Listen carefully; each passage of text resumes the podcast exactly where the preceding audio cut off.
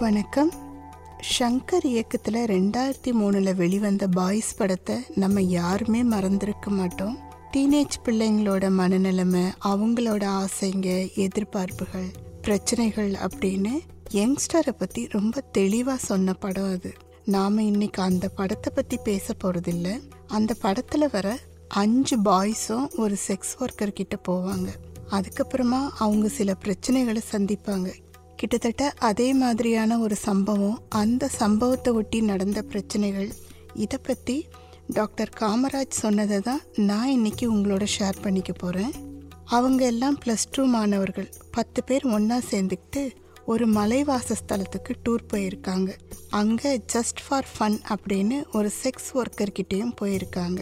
அந்த பத்து பேரில் ஒரே ஒரு பையன் மட்டும் ஒரு முதிர்ச்சியான ஆண் மாதிரி அந்த செக்ஸ் ஒர்க்கர்கிட்ட ரிலேஷன்ஷிப் வச்சுக்கிறான்.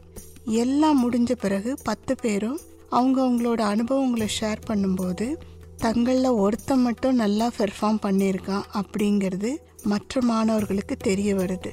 உடனே பொறாமை எரிச்சல் கேலி இந்த மாதிரி ஏதோ ஒரு உணர்வு அவங்களுக்கு எல்லாம் உடனே நல்லா பெர்ஃபார்ம் பண்ண அந்த பையனை பார்த்து டேய் செக்ஸ் ஒர்க்கர் கிட்ட இன்டர்கோர்ஸ் வச்சுக்கிட்டதுனால உனக்கு எய்ட்ஸ் வர போகுது. உன்னோட ஆண்மை இதோட போயிட போகுது அப்படின்னு பேச ஆரம்பிச்சிருக்காங்க.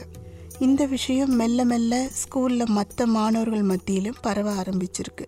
அவங்களில் சிலரும் அந்த ஒம்பது மாணவர்களோட சேர்ந்துக்கிட்டு ஆமாடா உன் ஆன்மை போக போகுது அப்படின்னு பயங்காட்ட ஆரம்பிச்சிருக்காங்க.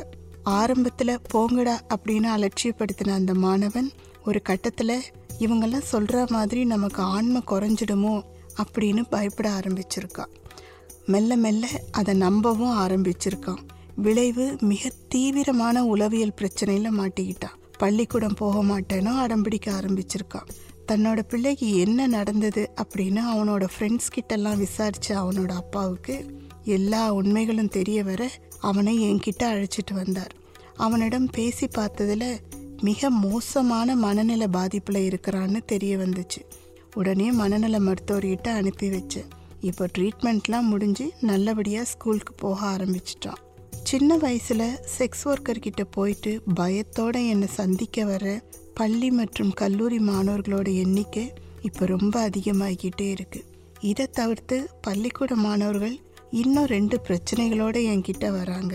அது என்னன்னா சில மாணவர்களுக்கு மார்பகம் பெருசாக இருக்குது அந்த மாணவர்களோட மார்பை மற்ற மாணவர்கள் கிள்றது ஒன்றா சிறுநீர் கழிக்க போகும்போது என்னடா உன்னோட பார்ட் ரொம்ப சின்னதாக இருக்குது அப்படின்னு கேலி பண்ணுறது இதெல்லாம் சம்மந்தப்பட்ட மாணவர்களை மனசளவில் ரொம்ப பாதிக்குது. கேலி செய்கிற மாணவர்கள் விபரீதம் தெரியாமல் தான் செய்கிறாங்க ஆனால் பாதிக்கப்படுற மாணவர்களோட ஆளுமை கம்பீரம் கிட்டத்தட்ட நாசமாயிடுது.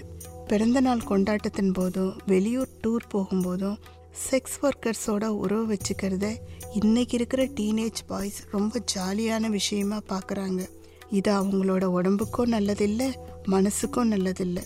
பேரண்ட்ஸ் இந்த விஷயத்தில் உங்கள் பிள்ளைங்களை இன்னும் அதிகமாக கண்காணிக்கணும் அப்படின்னு எச்சரிக்கிறார் டாக்டர் காமராஜ்.